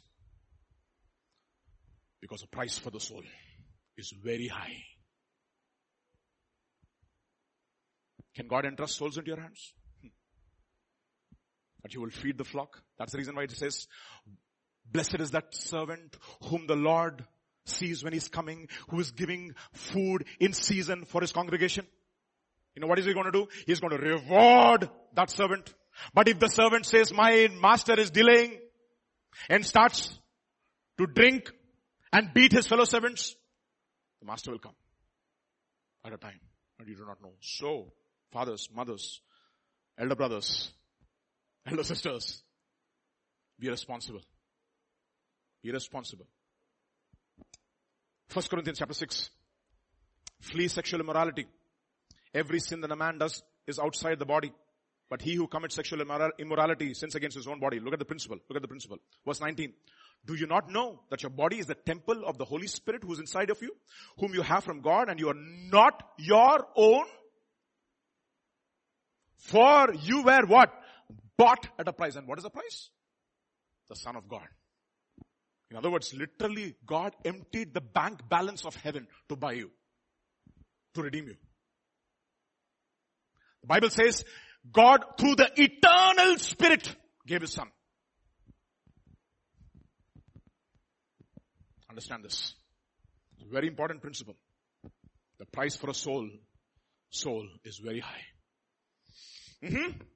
Keep this truths in your heart and in your mind. Let's go, move on quickly to the next principle.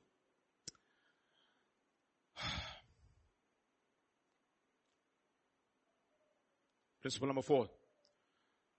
Know the price that was paid for your soul. Next principle. Daniel chapter 1. But Daniel purposed in his heart that he would not defile himself with a portion of the king's delicacies, nor with the wine which he drank. Therefore he requested the chief of the eunuchs that he might, what? Not defile himself. So in other words, he was saying, no. What was he saying? No. Principle. Practice a lifestyle of self-denial by fasting and seeking God. What is that? Mm-hmm. Very difficult.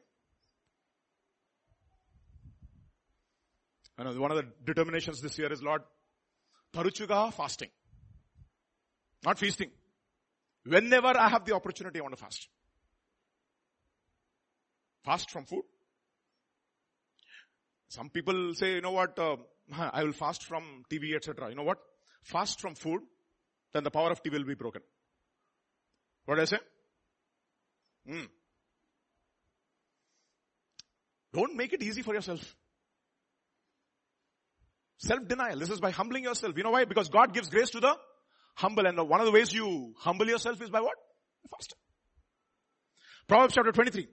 When you sit down to eat with a ruler, consider carefully what is before you and put your knife to your throat if you're a man given to appetite. I like what Pastor James keeps doing, you know. One of the things that I've learned from him, this is what he does. Whenever somebody comes and says, if he says no, he wants, he's stopping now, he's not, not, not going to eat anymore. You know what he does? No more. Kya baat I also want to do this now. I mean, sometimes I'm like, go urging, but no, you know, I, I want to say, no more. Stop. Stop. Give you an example. Esther chapter 4. When Mordecai learned all that had happened, he tore his clothes, put on sackcloth and ashes, and went out into the midst of the city. He cried out with a loud voice and with a bitter cry. He tore his clothes and he put on sackcloth, sackcloth and ashes and he cried out with a bitter cry. And he went as far as the front of the king's gate for no one might uh, uh, for, for no one might enter the king's gate clothes with sackcloth. And in every province where the king's command and decree arrived, there was great mourning among the Jews with fasting, weeping and wailing and many lay in sackcloth and ashes. And one person who's a Jew is completely oblivious to it. Who's that? Who's that? Esther. Look at her response. So Esther's maids and eunuchs came and told the queen and, and, the, and, the, and the queen was deeply distressed. What is she saying? Deeply she was distressed. Why? My uncle is putting on sackcloth and ashes. Maybe he lost his job. He has no money in the bank balance, bank account. Maybe he has no food to eat. So what did she do? Then she sent garments to clothe Mordecai and take his sackcloth away. But he said no. Madam Esther, what happened to you? The palace and the comforts of the palace have nicely blunted your edge. That's the reason why you know what God says, uh, uh, Jesus says about John the Baptist. What did you go into the wilderness to see? A man who was clothed in fine apparel, you know what he says? The people who are clothed with fine apparel and who are eating are in king's palaces. What did you go in the wilderness to see? A reed shaken by the wind? No way. A man who is firm. Deep convictions. Who has the power to say no?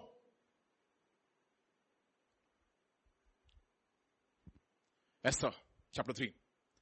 And these things King Ahasuerus, and after these things, King Ahasuerus promoted Haman, the son of Hamadiah, the Agagite, and advanced him and set his seat above all the princes above who were with him. And all the king's servants who were with the king's, uh, within the king's gate bowed and paid homage to Aman, or the king, uh, or for so the king had commanded concerning him. But Mordecai would not bow. In other words, he said no. Why? Next verse will say. Because he was a, because he's a Jew. He knows his identity. Romans chapter 2 will say, for he is not a Jew who is one outwardly. Nor is circumcision that which is outward in the flesh. But he is a Jew who is one inwardly. And circumcision is out of the heart. In other words, what is circumcision? Cutting away of the flesh. Separating yourself. Saying no to the flesh. Philippians chapter 3 will, will bring out this principle. Beware of dogs, beware of the evil workers, beware of the mutilation, for we are the circumcision who worship God in the spirit, rejoice in Christ Jesus, and have no confidence in the flesh. Galatians chapter 5 verse 24 will say, now those who belong to Christ Jesus, Jew means what? Separated unto God, have crucified the flesh with its passions and lusts. First Corinthians chapter 9 verse 24.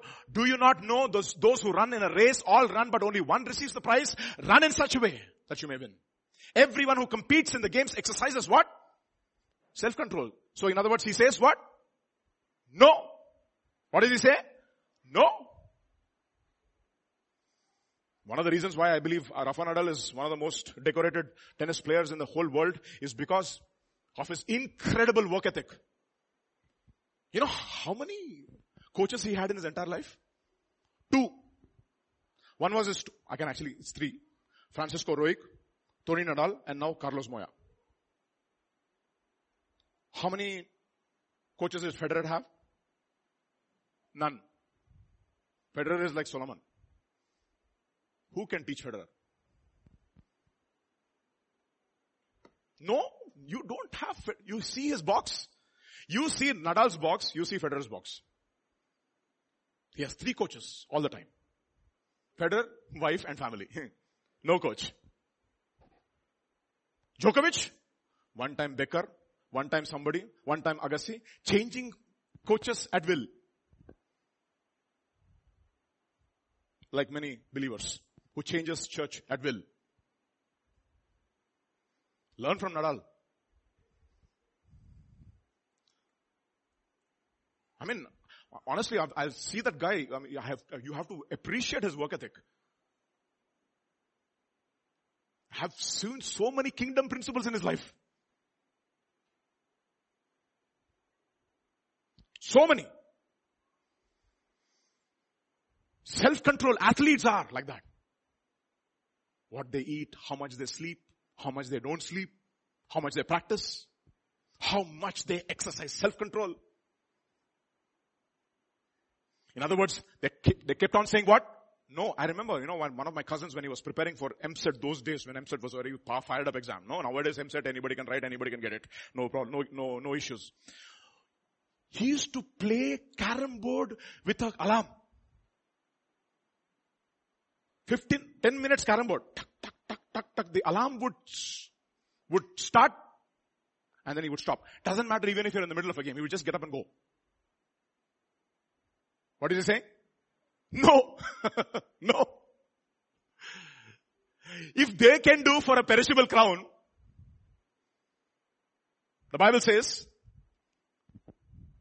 how much more for we for an imperishable crown?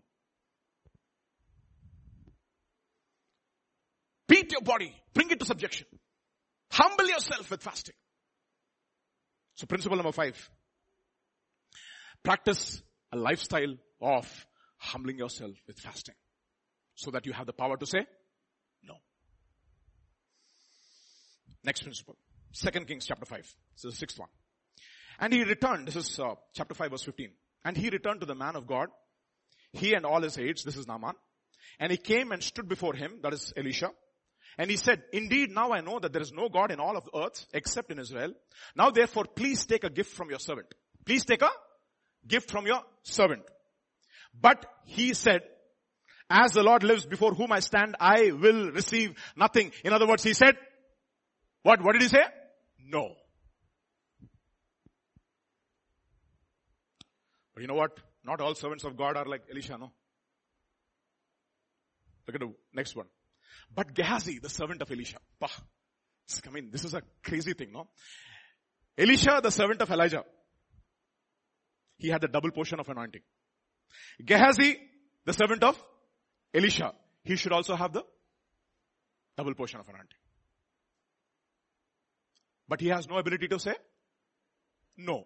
And therefore what will happen to him? He will be finally disqualified. Look at what it says. Look, my master has paid this Naaman. like that. He let him go.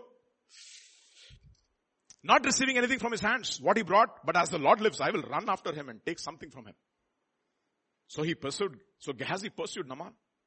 When, when Naaman saw him running after, running after him, he got down from the chariot to meet him and said, is all well? And you know the story. And after that he takes two, go, two silk, two changes of clothing, two um, shekels of gold, everything. And he comes and hides as if nothing has happened. Now he went in and stood before his master. Elisha told him, where did you go Gehazi? You know what the word Gehazi means? The valley of vision. What does that mean? He lost his vision in the valley. He should have been in the, on mountain top and looking at the eternal, but he got caught in the temporal.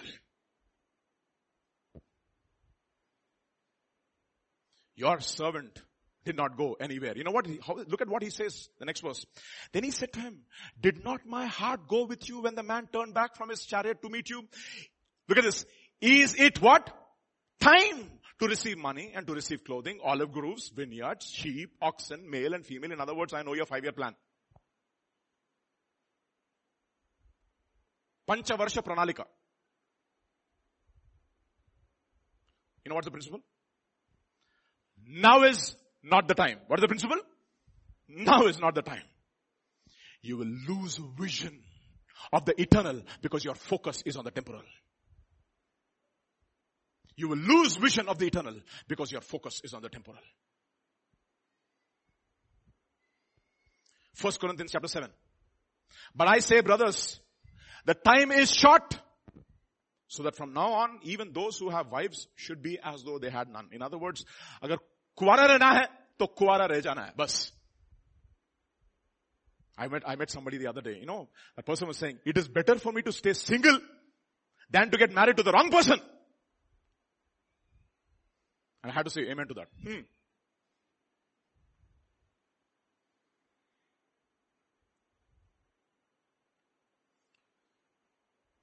Hebrews chapter 11. By faith, Moses, when he became of age, refused to be called the son of Pharaoh's daughter. Choosing rather to suffer affliction with the people of God than to enjoy what? The passing pleasures of sin. Esteeming the reproaches of Christ greater riches than the treasures of Egypt. For he looked at the reward. By faith he forsook Egypt, not fearing the wrath of the king, for he endured seeing him who is invisible, because that which is invisible is what? Permanent, and that which is visible is what? Temporary. Okay. Heaven and earth will not pass away, will pass away, but my word will not pass away. The earth, Uh, the, the world and its fashions are passing away, but he who does the will of God will not, will abide forever, will not ever pass away.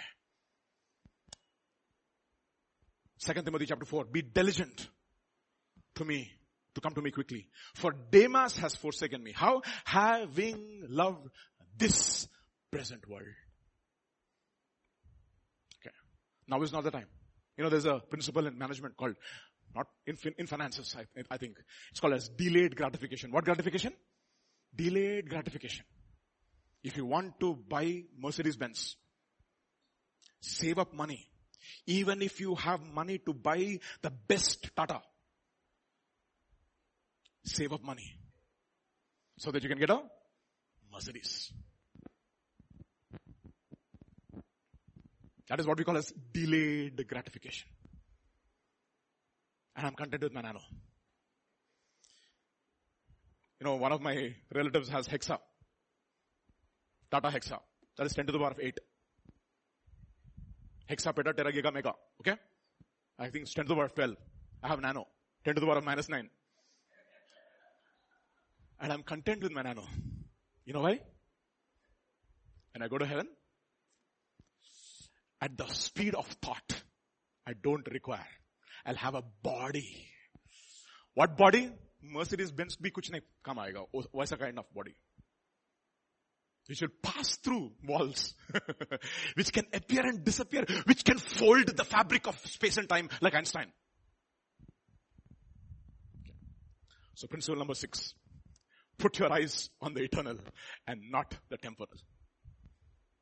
Why? That which is temporal is fleeting. That which is eternal is permanent. Last principle. And with this I'm going to finish. I promise, okay?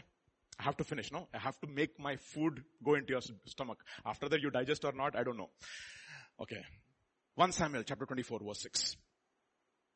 He said to his men, the Lord forbid that I should do such a thing to them, to my master, the Lord's anointed, or lay my hand on him for he is the anointed of the Lord. In other words, what did David say? He said, no. For what?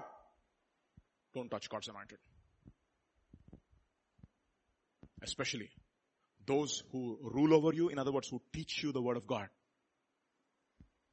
1 Samuel chapter 26 verse 9. Not once, but twice. But David said to Abishai, don't destroy him. Who can lay a hand on the Lord's anointed and be guiltless?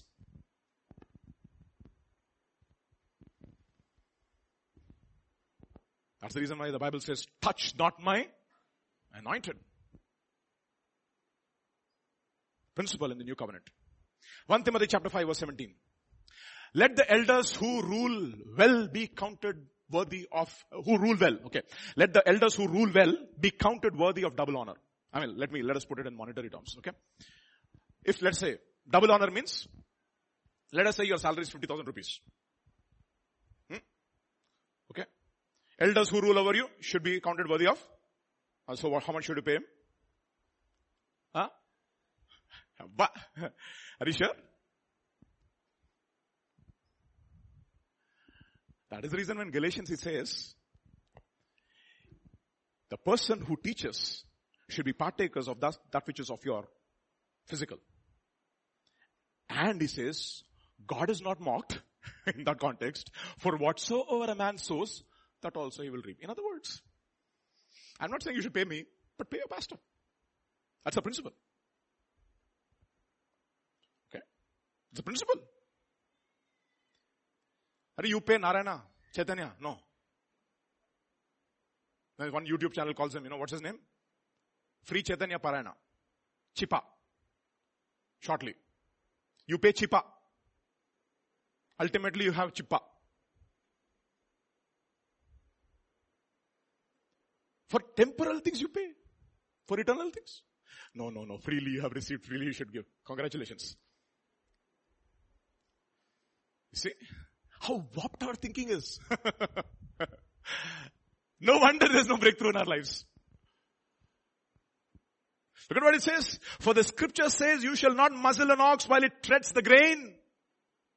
That's the old covenant principle. And God is not talking about ox. And it says, where the ox is not there, the barn is empty. Proverbs chapter 23. You shall not muzzle an ox which treads the grain the laborer is worthy of his wages. Do not receive, you look at this, do not, everybody say, do not receive an accusation against an elder. Except from two or three reliable, godly, testimony full of the Holy Spirit, wisdom, etc. Akara qualification gone. give me your first, in other words, if he, if he gets, if he gets an accusation from elder, you should ask him, give me your resume, please. तुम्हारा resume मुझे दो How many souls did you bring into the kingdom? None. But you're giving, getting accusation to, against an elder. Fantastic. No souls into the kingdom, but accusation against an elder. How many people you have discipled? None. But an accusation against an elder. Look at what it says in Hebrews chapter 13, 13 verse 17. Obey those who rule over you and be submissive for they watch for your souls as those who must give an account. You know something? This position is a dangerous position in a way. We are not handling ordinary people. We are handling souls that God has entrusted and God is going to require of us.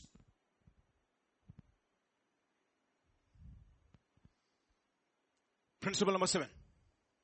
Let them do so with joy and not with grief, for that would be unprofitable for you. Principle number seven, therefore, honor your elders. If you want the blessing of God, children, if you want the blessing of God over your life, if you want God's favor over your life, continuously honor your father and your mother. As long as you're in, the, in, you're in their home and eating their food and they're paying your bills and your tuition, etc. After you get married and you're living your own life, you don't have to obey them, but you have to honor them for sure. First Peter chapter 5. Likewise, you younger people, submit yourselves to your elders. Yes, all of you be submissive to one another and be, you know what the Telugu is? Be decorated with humility. I like that. Decorate yourself with humility. Why do you decorate yourself? So that you can attract somebody. And if you want the attraction of God over your life, decorate yourself with humility by submitting yourselves to the elders. Principle number seven. So that you will have the grace to say, no. Why? God resists the proud, but gives grace to the humble. So let us recapitulate. Like Derek Prince says, seven principles of having the grace of God over your lives so that you have the ability to say no. Principle number one, abide under the teaching without offense. Why? Because when God seems to be harsh, He is the most merciful. Second, stop listening to voices that make you compromise. Unauthorized voices. Third, stop being double-minded and be decisive. If Yahweh is God, worship Him. If Jehovah is God, sorry, Baal is God, worship Him. Don't serve two masters. Don't be dipsychos. Don't be a spiritual schizophrenic, in other words. Don't have multiple personality disorder. DID, dissociative identity disorder, etc., etc., etc. Stop being double-minded. Be decisive. Principle number four, know the price that was paid for your soul, that you are owned by God. Owned by God. Fifth, practice a lifestyle of humbling yourself in fasting and seeking God regularly. Principle number six, put your eyes on the eternal and not on the temporal. Principle number seven, honor your elders. Obey those who have rule over you. So that one day, every day of your life, you will have the grace to say, no. And you know what one man of God said? One man of God said, the pathway to, to heaven, the pathway to heaven is by saying no. You want to end up into heaven? Have the grace to say no. Let's stand up this morning.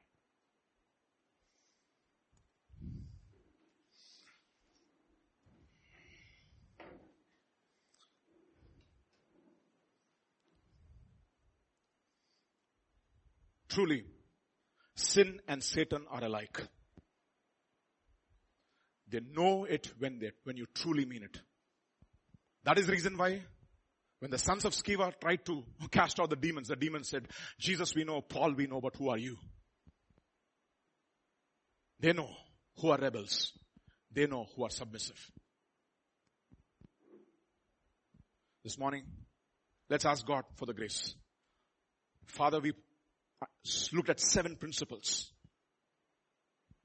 so that we can have the grace grace, Lord, to obey the truths. These seven truths that we've learned. But Lord, you did not just come with truth. You came full of grace and truth. And you said, come boldly and confidently to the throne room of grace. Still the throne room of God is not a throne room of judgment. It is a throne room of grace. We are no longer under the law, but we are under grace.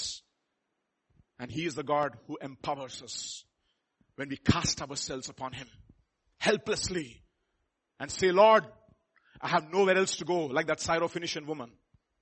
And Jesus rewarded her and said, great is your faith, O woman. And the grace of God flowed into her situation. And this morning, without offense, can we come to God and say, Lord, I want to cast myself at you. Because I know one thing, when you seem to be the most harsh, I know you are the most merciful. Because your word says, I have plans to prosper you, not to harm you, to give you a hope and a future and a desired end. And this morning, O oh Lord, we want to submit ourselves, O oh Lord, to you. So that Lord, your word says you resist the proud, but you give grace to the humble. Lord, we want your grace. We want your grace to flow into our lives. The grace of God which teaches us to say no. Father, this morning, challenge us. Challenge us, O Lord Jesus, this morning. Empower us. Cause us to walk in your ways. May you find in this house, O Lord, Young men, young women, older men, middle-aged men, middle-aged women, older men, older women, oh Lord, who say, Lord, I want to make a resolution, oh Lord, oh Lord, that I want to have the grace to say no. And you said, Lord, anyone who comes to you, you know where you will cast them out. And we, we come to you, oh Lord, by faith, oh Lord, knowing, oh Lord Jesus, when we come to you and we truly believe and when we humble ourselves before you, oh Lord, you will grant us the grace, oh Lord. And therefore we humble ourselves as a church. Oh Father, Enable us not to get offended. Enable us, Lord, to understand your heart. That you always seek the best for us. As we heard this morning, the will of God is the best for us and not bad. The safest place to be is in the center of your will. The flesh may not like it.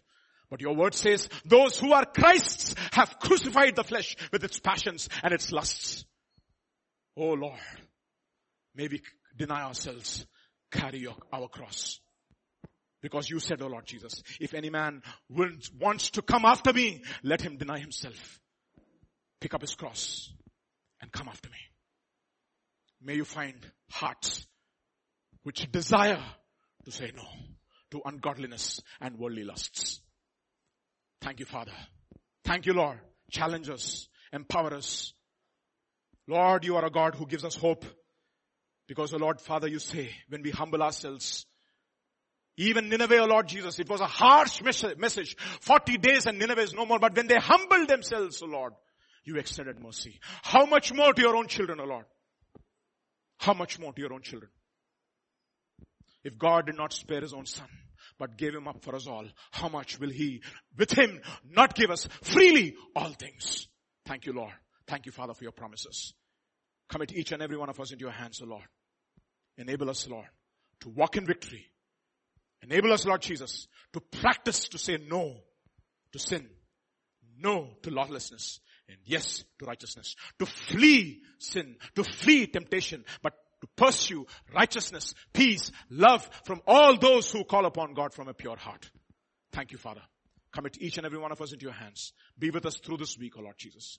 We praise you, we worship you. For in Jesus' mighty name we pray. And all God's children said, Amen. May the grace of our Lord Jesus Christ, the love of the Father, and the fellowship of the Holy Spirit rest and abide with each one of us. And all God's children said, Amen. May the God, may God richly bless you and have wonderful fellowship with one another.